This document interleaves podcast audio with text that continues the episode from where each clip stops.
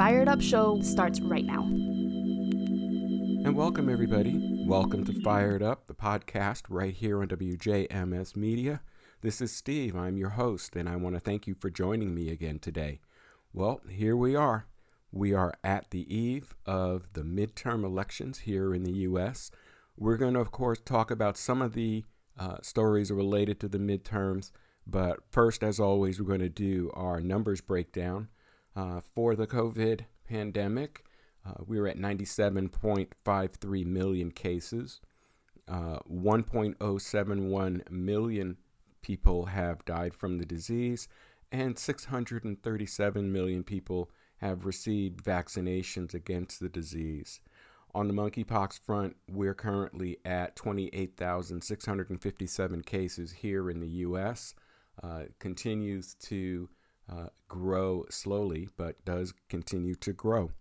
So, you know, the the COVID and monkeypox, and of course, we are now coming into flu season, which means that in addition, if you haven't gotten vaccinated against COVID, uh, you should seriously consider getting a vaccination uh, for the flu uh, included in that so that you are protected. Uh, the medical community is saying the flu season this year is uh, setting up to be uh, another challenging uh, season for us. so make sure you get out there and get your flu vaccination. it's just good, smart thing to do. All right, here we are. This show is coming out on the Monday before Election Day here in the U.S. And uh, I, for one, will be hopefully happy to see Election Day come and go so that maybe, just maybe, uh, all of the political ads will disappear for at least a short time until we start ramping up, of course, for the 2024 general election. But I could definitely do with a vacation from political ads of all types, whether it's issue, whether it's attack, whether it's, you know, calling people out and so forth. Uh, I, I for one, and I imagine you know many of you are as well, uh, somewhat sick of political ads. Uh, you can't walk three steps without seeing, hearing, reading, uh, or you know otherwise being inundated with political advertisements. So if those can go away, even for a short period of time, I, for one, will be a happy camper. Um, as we talk about the upcoming election, and we are going to talk about a couple of aspects of it. Uh, the first thing is uh, just to give you some information and some additional numbers. As of Sunday, uh, early voting numbers uh, have totaled 41,348,158 people who have either voted early or submitted early mail-in ballots uh, at at the na- you know for the national races all totaled up. Uh, the source, which is um, Target Smart, has uh, data on it that shows that 45% of the early voting uh, has been Democratic. 35% has been Republican, and 20% is counted as other. So, you know, Democrats are showing a 10 percentage point lead in the number of early ballots being cast. And again, keep in mind that those numbers are an aggregate of the totals nationally uh, in you know specific states and specific uh, you know regions and districts.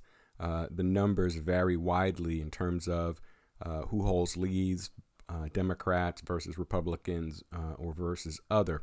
So while the numbers where you are may be different, you know, when you collect them all up nationally, and this is how they show up. So, you know, you can't necessarily translate that 10 percentage point lead from Democrats in early voting into, you know, a a massive win for Democrats. Uh, it is still up in the air as to you know which party will come out on top. You know, even though current wisdom is that the Republicans are highly likely to take control of the House, and we've talked about that here on this show before. uh, that resides largely uh, to the uh, just decades long effort at gerrymandering districts in red states uh, to give them that perpetual advantage. Uh, but you know, it, it is still possible that in some races, particularly in so-called uh, swing states or battleground states, that uh, Democrats uh, may in fact win the day. Uh, we will just have to wait and see. And of course, um, we will do something of a postmortem on our next podcast, which will come out, you know, a week from uh, today, right here on WJMS Media or wherever you get your podcast from. Uh, and we'll have more information and discussion on uh, exactly what the midterm elections mean. Uh, we are going to uh, get into a little bit of speculative, uh, you know, prediction on what could happen, and you know, more importantly, talk about you know what uh, will it mean for the country. You know, should Democrats uh, you know retain control, for example, of the Senate, uh, or you know, and or Republicans gain the House but aren't able to uh, take the Senate and so forth, or that Republicans take both houses, the Senate and the House of Representatives. You know, the the question of the day, the week, the month, and the years going forward are what exactly will you know those scenarios mean uh, for not only politics but everyday living in the United States for the next two years. Uh, when we go through this again as part of the general election, when you know representatives will be back up for reelection and another third of the Senate will be up for election. So this is how U.S. politics works. This is what we do every two years uh, uh, along, whether it's the midterm elections or the general. This is the way the process uh, works out. So, to the to the question I posed, what you know, what would be likely to be the outcome for the country if, for example, we look at scenario one, where the Republicans, as I said, uh, widely expected uh, to take the House of Representatives, uh, yet the Democrats retain control of the Senate. What will that likely mean? Well, a couple of things. The Republicans have already processed, I'm sorry, processed, promised that if they uh, get the House, that one of the things they are going to undertake is an impeachment campaign uh, against Joe Biden and Kamala Harris and others uh, in in order to you know, remove them from office. Well, if the Democrats vote up, I'm sorry, if the Republicans, excuse me, vote up articles of impeachment for, you know, President Biden and Vice President Harris, and the Democrats control the Senate, that would go absolutely nowhere. Uh, with the Democrat, with the Democrats in control of the Senate, they would of course vote down any impeachment effort against uh, the sitting president and vice president. Um, and not only that, Republicans uh, would be wise to consider the ramifications of you know bringing such a vote uh, in terms of you know perceived voter backlash that might occur. Uh, so that's a non-starter. But the Republicans are talking about other actions that they want to take should they gain control of the House, and among these are you know uh, changes to uh, the the privacy laws that would affect uh, LGBTQ, uh, gay marriage, uh, interracial marriage, you know, all a whole raft of things that were outlined in comments made by Supreme Court Justice Samuel Alito in his opinion uh, in the Dobbs decision that overturned Roe versus Wade. So, you know, it, the Republicans can you know, embark on something of a crusade against voter rights, against you know regular the the rights of all of us, uh, should they take over the House, you know, and you know there there are some others, and we're going to talk about a couple of uh, scenarios that are out there, but you know some that come to mind are a uh, change that we've heard presented in the news in the last month or so, maybe longer, where uh, several Republican members of the House and the Senate have talked about actions they would uh, take against Social Security, uh, Medicare, and Medicaid.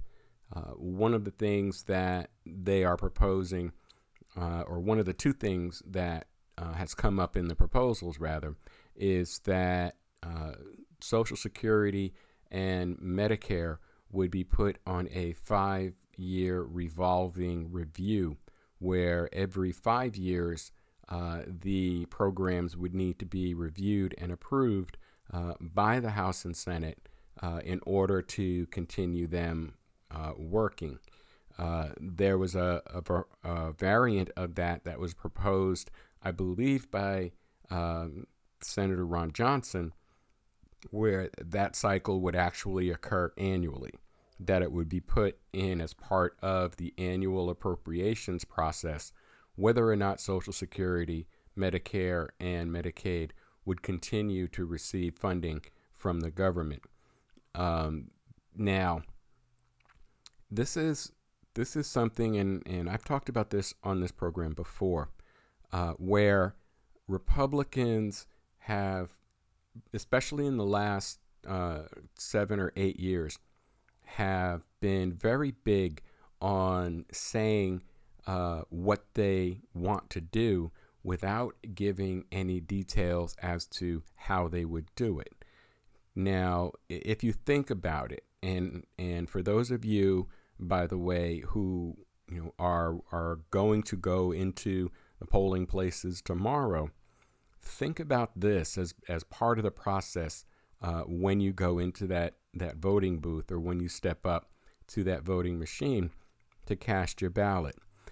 Uh, if the Republicans get their wish and get uh, Social Security, Medicare, and Medicaid uh, on these uh, cyclical revolving approval plans, what is that going to mean to those Republicans who are, you know, receiving Social Security, receiving Medicare and Medicaid, and those that will become eligible.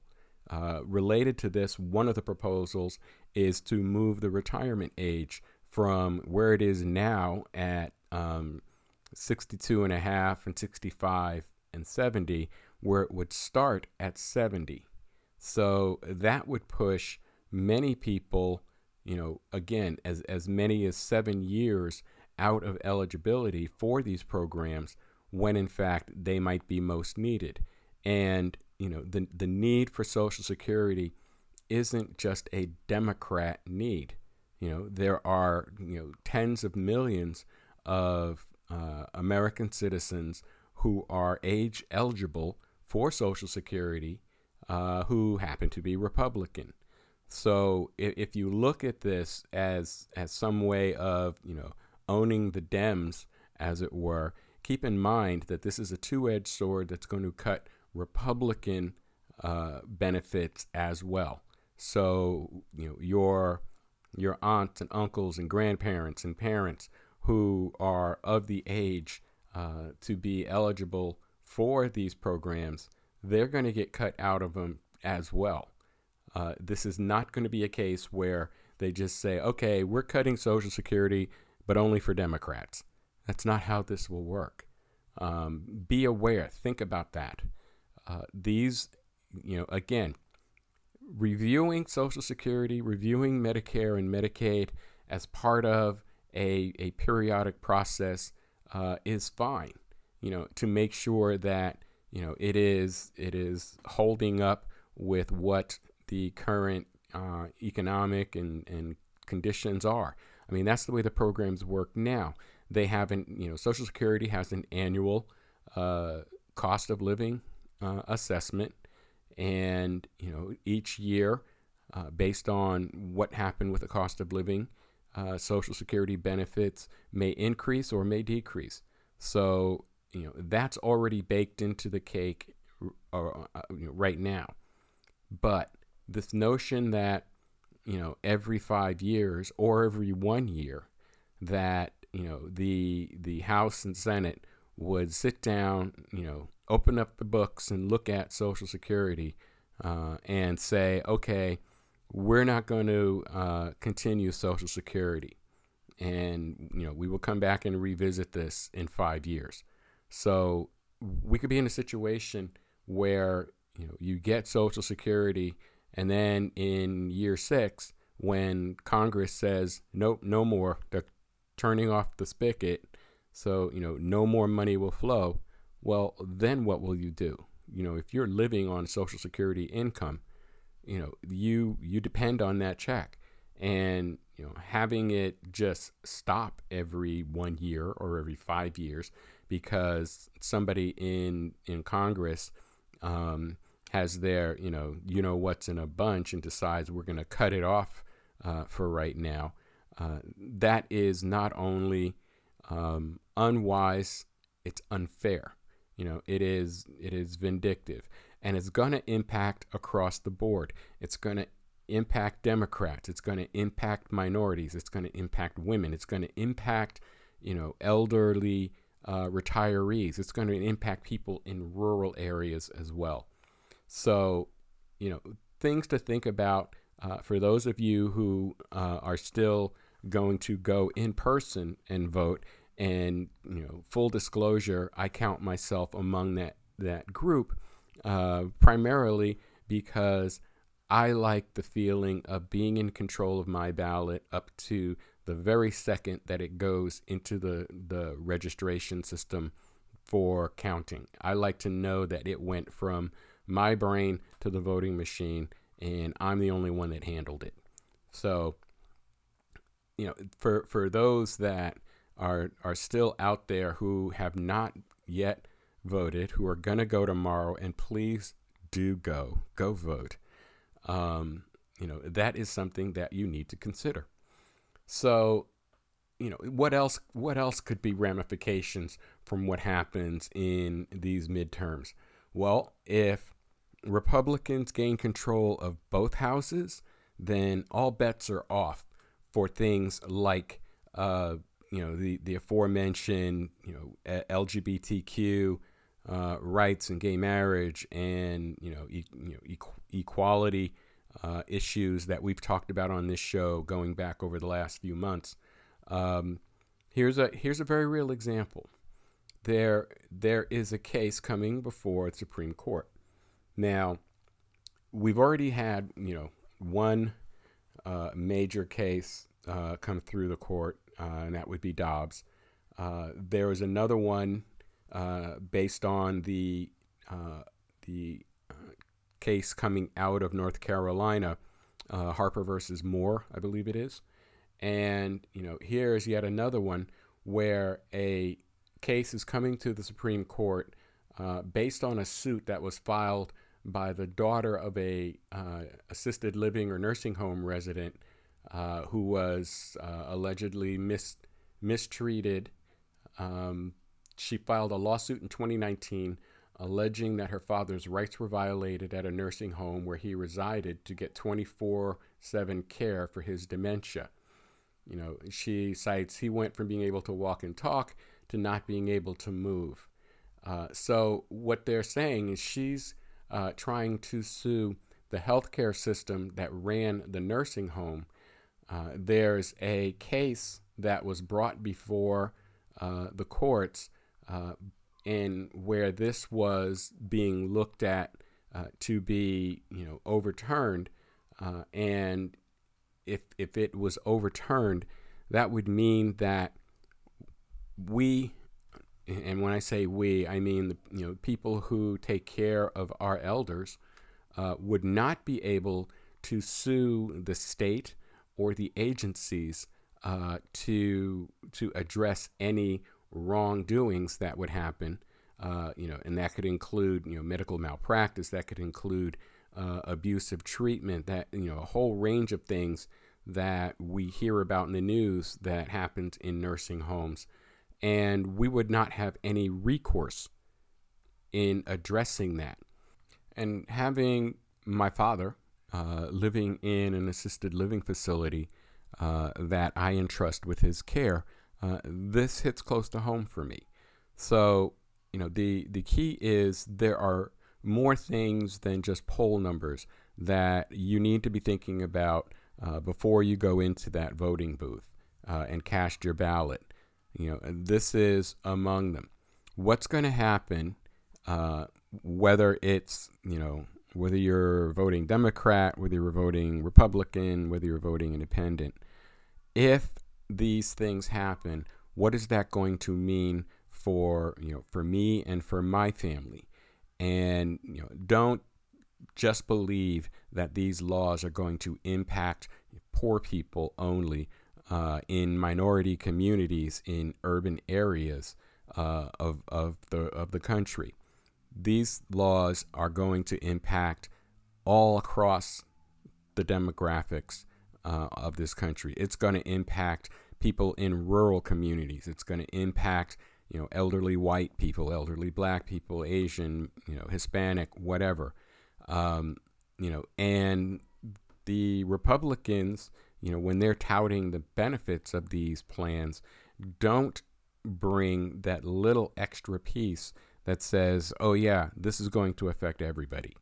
So when you're when you're selecting who it is that represents you, as we talk about on this show about being informed and getting your your information from multiple sources, keep in mind that these laws are going to apply to everyone. They are not just going to apply uh, to you know one group or another, or you know stop working at certain income levels. So just some some food for thought there. And an additional point to consider. You know, on this program, we talk about engaging with our elected officials. And this is exactly uh, illustrative of what that point means. So if you hear that your elected officials, regardless of party, is proposing uh, legislation, uh, it is in your interest and our interest that you get in touch with them and find out, you know, one, how is this going to be implemented? Who is going to be impacted by it? Um, not just it's not just about the dollars, you know, or the political optics of what this means.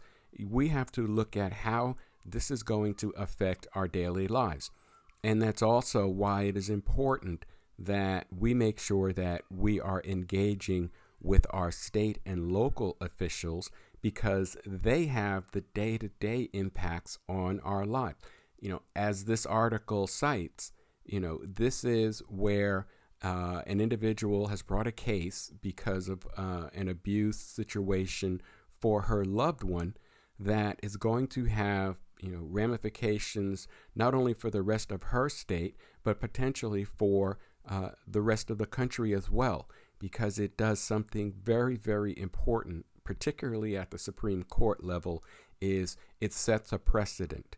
It sets a rule that future justices of the Supreme Court can go back and reference when these type of cases come up or when cases come up that may have some of the same elements as this.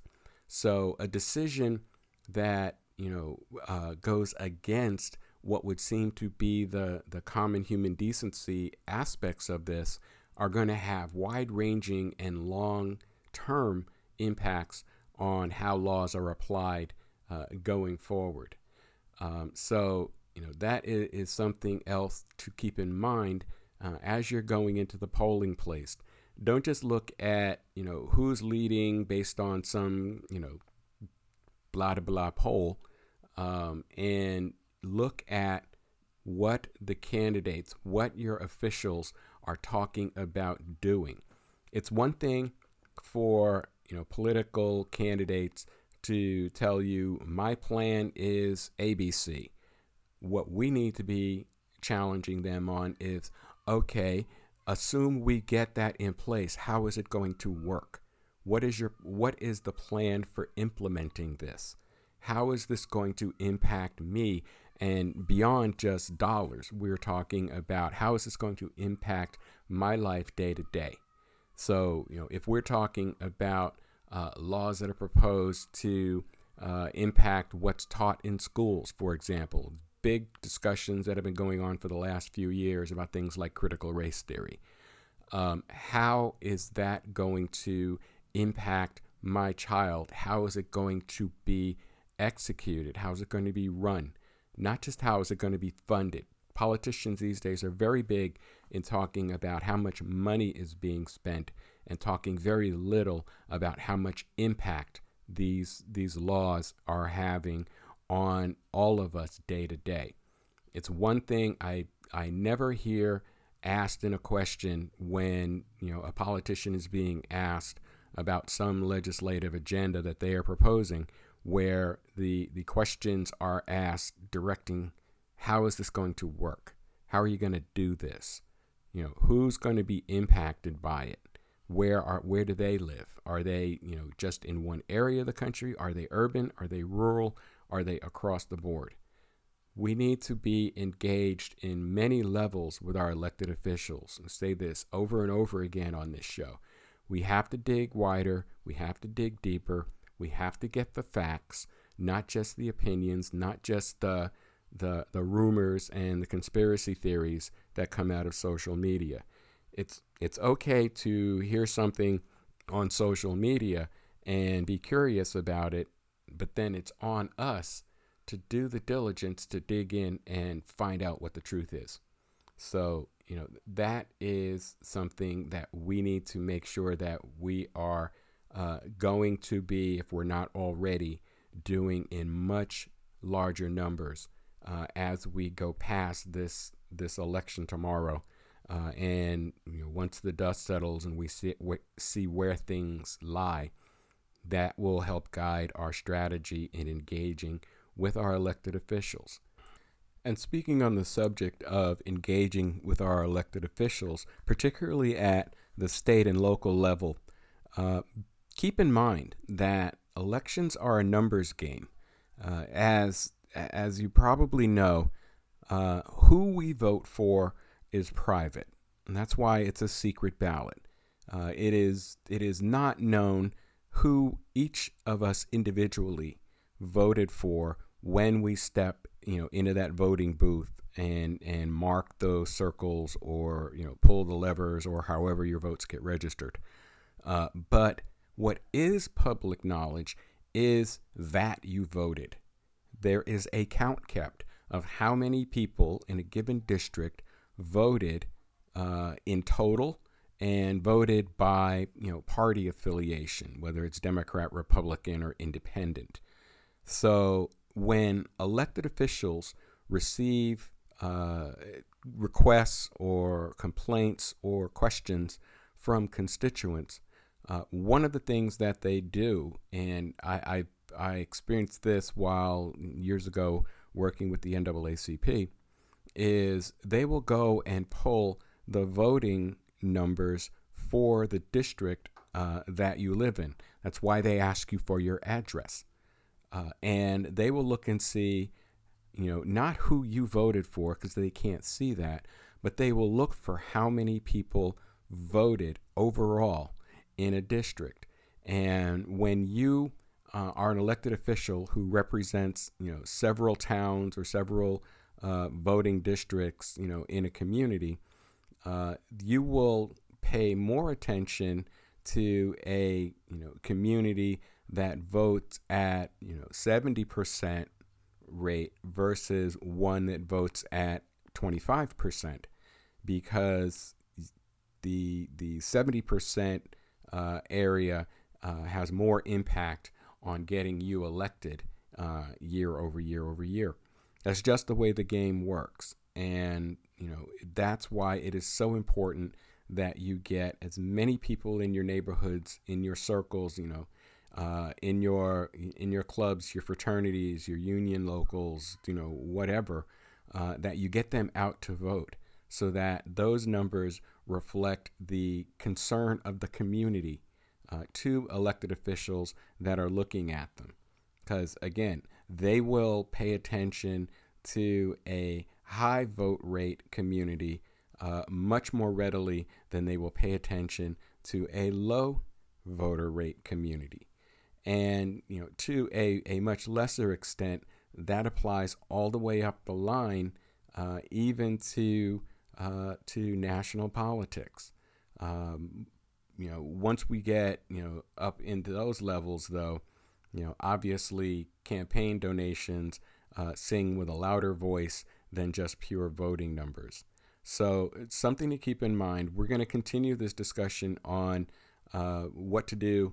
You know, for those of you who are going to be voting in person tomorrow, uh, stay tuned. We'll be right back after the message. This is Morgan Freeman. I know that many of you are wondering how soon you'll be able to hug your friends again, or visit your parents and grandparents without fear. I know that many of you are angered by the ongoing racism in our nation and worried about having a job to repay your student loans and afford the basic needs of life. It wasn't long ago that people were beaten and even killed to obtain the sacred power each of you have today the power to vote. And right now, your vote is more critical than ever. This election is about you and me, your family, and my family, our planet, and our democracy in its entirety. With our votes, we, the people, can begin to overwhelm the unjust political and economic systems that favor profits over people, and elect leaders who will take us forward. Brothers and sisters, go vote. Our lives, quite literally, depend on it. And we're back. Thank you for that message, and we appreciate your giving it your attention. All right, let's um, continue. Uh, before we get into the remaining two stories that I want to cover in this episode, uh, I just want to give you some thoughts uh, again. Uh, as you, for those of you who will be voting in person tomorrow, uh, just some things uh, by way of preparation that you should do before you, you know, head to the polls. Number one, uh, make sure you have you know proper identification that can prove uh, that you are who you are and that you live where you live, uh, based on whatever your state requires. Uh, the second is keep in mind that it is illegal in every state for anyone to interfere with you uh, exercising the process of casting your ballot. Uh, that includes, um, you know, poll workers, unless you have a question for them, uh, poll watchers who are there just as observers, or there may be people you've heard in the news uh, outside of the polling places engaging in, you know, intimidation tactics or just by their presence, trying to intimidate people or questioning. Who you are, what your party is, and so forth. You are not required to give them that information. So, uh, be focused on getting in and getting your vote cast. That is uh, what is required. Um, also, it would be good if you study your ballot before you go vote. Uh, if you go to ballotpedia.org, that's ballotpedia, B A L L O T P E D I A they have a really nice tool uh, that will produce a sample ballot for your voting district based on your address uh, and uh, city and state. Uh, I printed out mine uh, here in uh, Allentown, Pennsylvania, where I live, and I will have that with me when I go vote, even though I know who I'm voting for. It's good to have a reference specifically and especially if there are referendum or um, you know, questions on the ballot that you need to answer, make sure that you read and understand those uh, before you go in to cast your vote so that you know exactly what you're voting for and what a yes or a no vote means. So, just again, some, some helpful tips for you to take with you uh, to the polling place if you're going to vote in person tomorrow. So, uh, getting back to our stories, I came across a story uh, that comes out of Michigan. Uh, as we were speaking about uh, referendums and ballot proposals, uh, there's a story that came from Fox News uh, that uh, titled Deceptively Worded Michigan Ballot Proposal Will Effectively Ban Voter ID in the State, critics say. And it's referring to a, um, a proposition or a proposal on the Michigan ballot called Proposal 2, which, uh, according to the articles, uh, voters are being presented with a ballot measure in the upcoming midterm that critics told Fox News Digital is being packaged by supporters as an, elect- an election safeguard, but in actuality is a measure that will effectively ban true voter ID laws and open the state up to voter fraud. Uh, I'm going to go through the article, uh, the the at least the majority of it, and then I'm actually going to go through what the proposal text says so that we can compare and contrast. Uh, it says voters will head to the polls in Michigan on Tuesday to determine the fate of Michigan Proposal 2, backed by the voting rights group Promote the Vote, which has described the measure as a constitutional amendment that will enshrine voter protections, including voter ID, into the state's constitution and recognize a fundamental right to vote without harassing con- conduct. Critics of the measure uh, including uh, Jason Snead, executive director of the Honest Elections Project, project, told Fox News Digital that the measure will effectively ban photo ID requirements at polling places.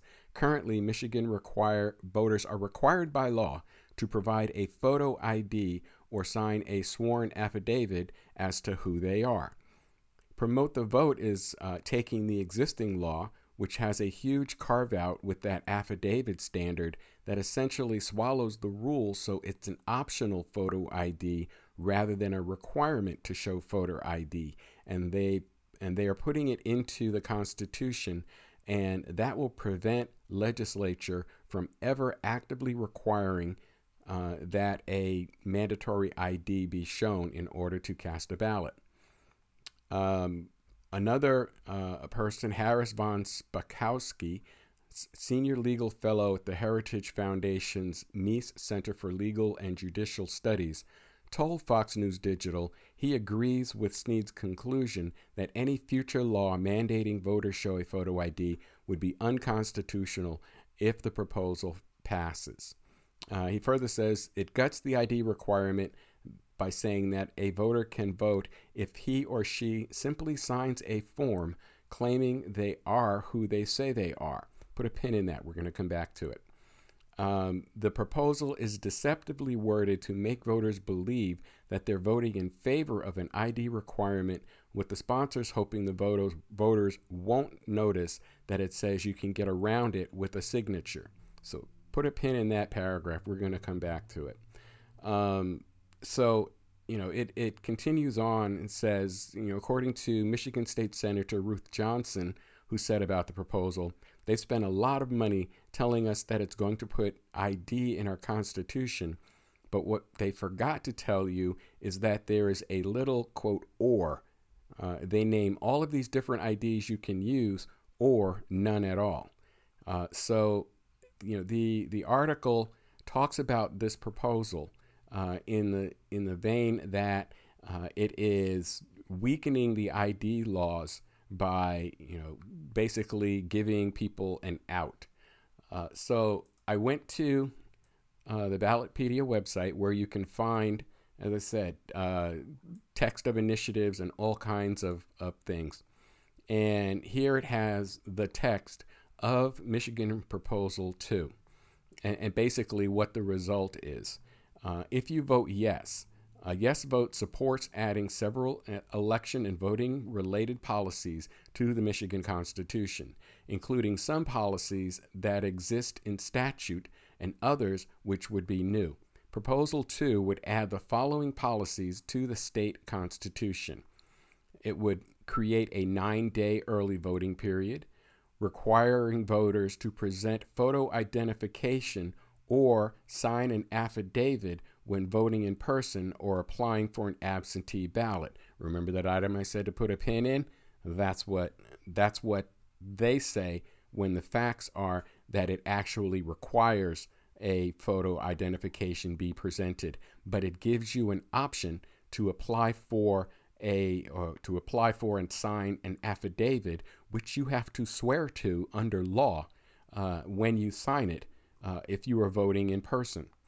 Uh, going back, requiring that military and overseas ballots postmarked by election day are counted, providing voters with a right to request an absentee ballot, requiring the state to uh, fund prepaid stamps and a tracking system on absentee ballots, uh, requiring the state to fund a number of absentee ballot drop boxes, providing that local government can accept charitable and in kind donations to assist with running elections as long as donations are disclosed and aren't from foreign entities, and providing that election officials are responsible for election audits, requiring election audits to be conducted in public, and requiring election results to be certified based on votes cast. Proposal 2 would also add constitutional language saying that harassing, threatening, or intimidating conduct, as well as laws, regulations, and practices that have the intent or effect of denying, abridging, interfering with, or unreasonably burdening the fundamental right to vote are prohibited. And it goes on to say a no vote opposes adding these uh, election and voting related policies to the Michigan Constitution. So compare and contrast. In the article, it says that uh, it basically uh, eliminates the requirement for a photo ID. The text of the measure specifically says that it uh, where is it requires requiring voters to present photo identification or sign an affidavit when voting in person or applying for an absentee ballot. So, um, you know, fact check that, that Fox is spinning that one loosely, uh, you know, downplaying that or and downplaying that the document that you uh, simply have to sign is actually an affidavit which you are swearing and attesting to be truth truthful and complete under law. So th- there is penalty for lying on that affidavit. You know, and the other one, the other point that the article raised is that uh, this proposal would be a recipe for voter fraud. Uh, and Candice Miller, Michigan's Republican Secretary of State from 1995 to 2003, told Fox Digital, um, you know, it they're they're citing that the ability you have to, uh, as they said, quote, sign a document, close quote, leaving out the part that it is an affidavit, which is a sworn document and is legally uh, binding to you, uh, would you know open up the doors for widespread voter fraud. Um, and this from you know the Republican Party that made such a big to do about voter fraud in the 2020 election with you know fake ballots and, and all of this stuff. So, you know the the truth is is that you know you have to swear to an affidavit that you are who you say you are. The last piece that I asked you to push put a pin in was the piece about uh, harassing, threatening, or intimidating conduct. So again, as we've seen in the news uh, in in recent weeks and and perhaps over the last month, uh, we've had uh, groups uh, dressed up in you know fatigues and you know bulletproof vests and in some cases being armed uh, with assault rifles, uh, standing outside of polling places uh, in in some areas observing and put that in air quotes ballot box or drop boxes. In other areas just standing and, and being a presence which is a form of intimidation. Uh, there have been reports in the news about uh, people uh, asking people in line whether they are democrat or republican who they are voting you know who what party are they voting with um, not not who there are you voting for, but just what party are you here to vote for, and you know that too is a form of intimidation. Uh, what party you vote with and who you vote for are your business. It is not the business of anybody else other than you and your ballot. So you know, don't let anybody stop you or or uh, inquire um, things about you know who you're there to vote for and so forth. That is a violation of uh, state law and federal law everywhere in the country. So, you know, uh, again, this goes, you know, to explain, and and in my reading of it, I think it actually does strengthen uh, and codify the important parts of securing the election process in Michigan. So, you know, Fox News, uh, you know, fact check and fact check fail, in my opinion. All right, so the last article that I wanted to talk about is, and this one comes out of Louisiana, and uh, this comes from uh, a, a uh, division of NBC News, and it says uh, Louisiana evokes blood purity laws in new effort to undercut black votes. Now, this one um, I find you know somewhat disturbing uh, because it harkens back to things that we went through as a country uh, under the auspices of, of, segregation and Jim Crow laws. Uh, so this came from Max Burns, who's a Democratic strategist with NBC. And uh, the article says, and, and again, I'll, I'll hit the high points. Ahead of Tuesday's midterm elections, Republicans in many parts of the country have worked to limit access to the ballot box for many individuals. But in Louisiana, they've succeeded in erasing an entire congressional district, one that, not surprisingly, would have gone to the Democrats. This egregious disenfranchisement, which hinges on an odious redefining of black identity to narrow the pool of black voters, has flown too far under the radar, even as control of the U.S. House hangs in the balance. Uh, Louisiana Republicans are trying to minimize the number of black voters who count as well black. However, these legislatures are these legislators are still governed by a provision of the Voting Rights Act that requires minority opportunity districts, and those are congressional districts in which in which at least half of the voting age population is a minority group. Uh, in practice, opportunity districts ensure that black and other minority voters who may not otherwise constitute a majority in any one district even as they make up a significant part of the state population, have a voice in Congress. Um, after the redistricting process following the 2020 census, the new black, I'm sorry, the new population figures showed that the black population in Louisiana had increased while the white population had decreased to the extent that a second majority minority district was needed in the six district state but the GOP dominated legislature didn't create one. Democratic Governor John Bel Edwards vetoed the legislature's congressional maps for lacking a second minority majority district, only to have Republicans in the state house override the veto and enact them anyway. So, what this means is that um, you know they the the redistricting was drawn to uh, dilute the black population.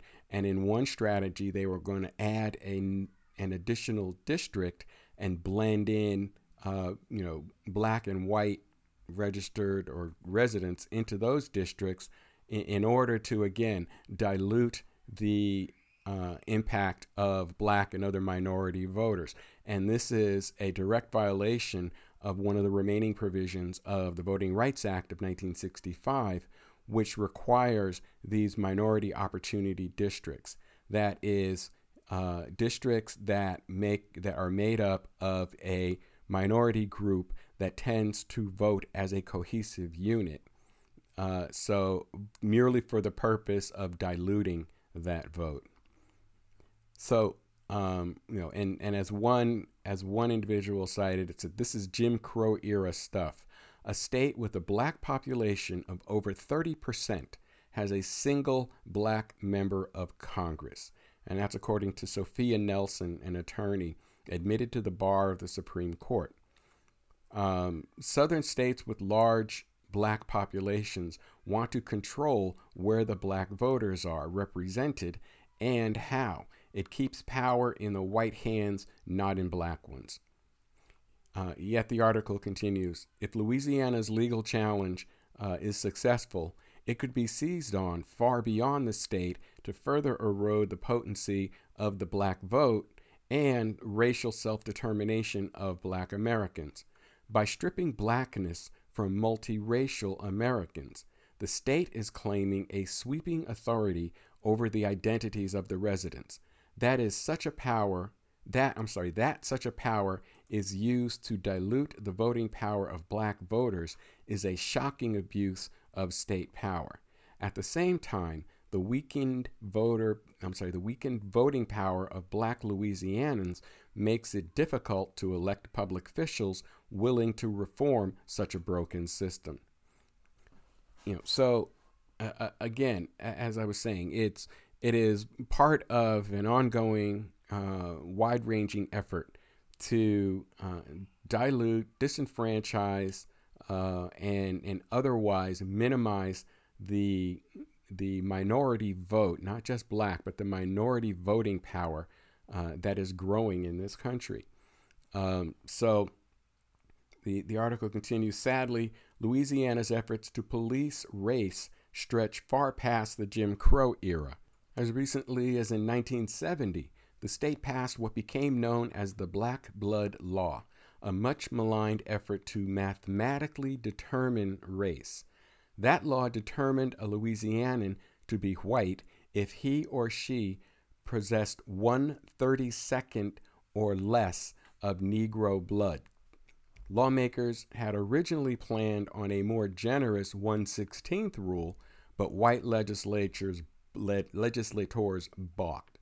Um, 116th of your blood being black would or, or more would determine you as being black. That that's the gist of what that is. Louisiana's blood law, belatedly repealed in 1983 as a national embarrassment, was at the same time considered a step forward over the South's previous regime, the one drop rule. Under that system, Louisianans with even one drop of black blood were classified as black.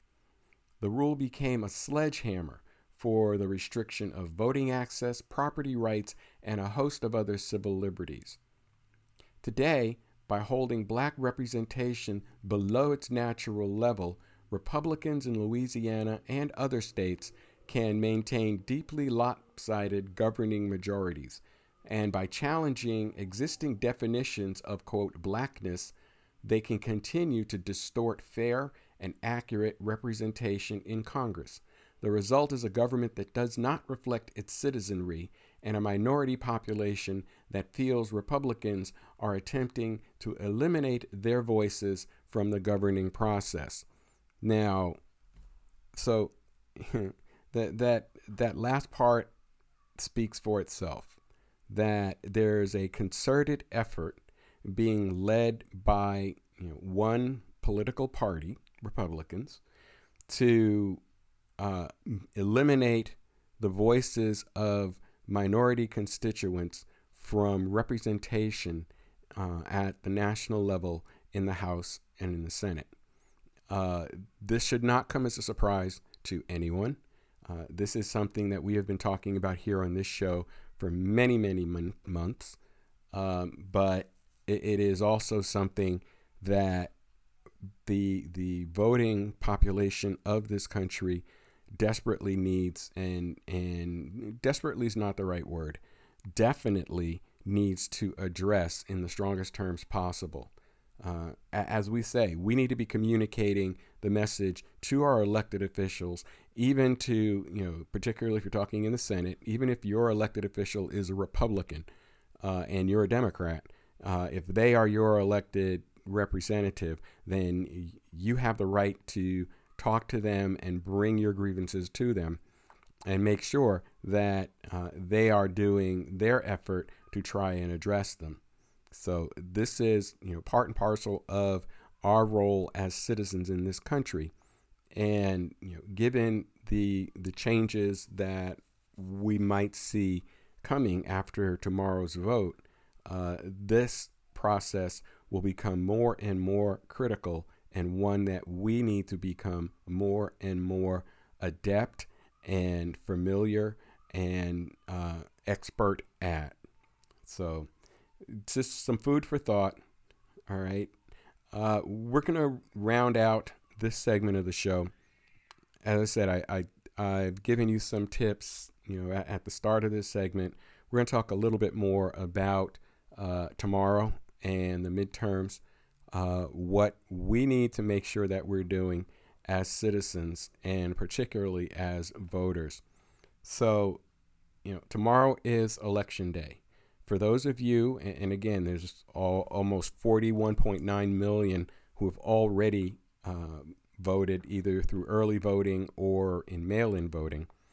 For the rest of us who are registered to vote, we need to make sure that we we get ourselves to that polling place and cast our ballot.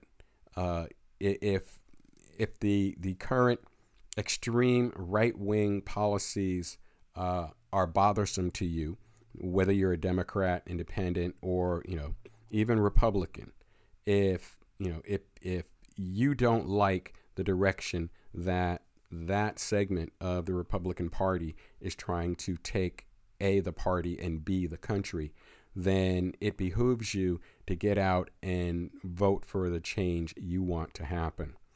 Um, you know, it, it is clear that, as I said at the top, um, Republicans are highly indicated that they will take over the House of Representatives, which means that you know the Speaker of the House could be Kevin McCarthy or you know someone similar uh, which will spell uh, some some very challenging times for women, minorities, uh, and poor people in this country uh, for the next two years.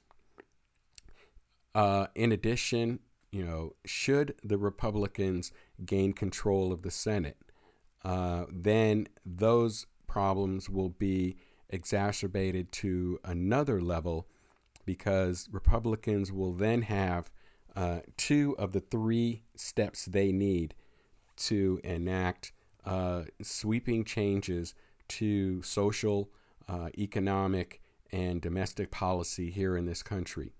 And they've already made it clear that you know they are going to come for the remaining uh, privacy rights that have been protected under the 14th Amendment, uh, much as they did with uh, with abortion with the Dobbs decision. You know, we've talked about ones where they are coming after, you know, affirmative action admissions. We talked about that in our last podcast. Uh, that they are coming after uh, the individual rights of certain groups in this country, such as the LGBTQ plus, you know, and and um, same-sex marriage, um, even so far as interracial marriage is something that could be under consideration for being addressed by the Republican Party. Uh, there's going to be a widespread um, reckoning by conservatives, uh, particularly the ultra right uh, wing of, of the Conservative Party, uh, at placing not only women as second class citizens even more, uh, but to disenfranchise, um, disempower uh, black, Hispanic, uh, Asian, and other minorities uh, and do whatever they deem is necessary to to turn this into a very different America than it is today. So you know, if even if you're Republican and you know, if you disagree with the policies that are being driven by the MAGA wing of the party, if you disagree with the elimination of you know certain programs, uh, remember if they get rid of or place on the five-year rotation Social Security, Medicare, and Medicaid, that's not just going to affect uh, the the poor people and the people of color in this country. It's going to impact uh, white people in you know urban and suburban areas in rural communities. It's going to affect all of us. You know, it is not going to stop at at affecting Democrats only. It's going to affect the entire population. So if your grandmother or grandfather, your aunts or uncles or your parents are on, you know, Social Security, are on Medicare or Medicaid, or are shortly to be eligible for them, these proposed changes that the Republicans have publicly made will impact them and will impact them drastically. Uh, it will impact their ability essentially to live. If, if they live on Social Security and Social Security is voted out in, in five years, where's that money going to come from? Well, it's going to come from their their children, their families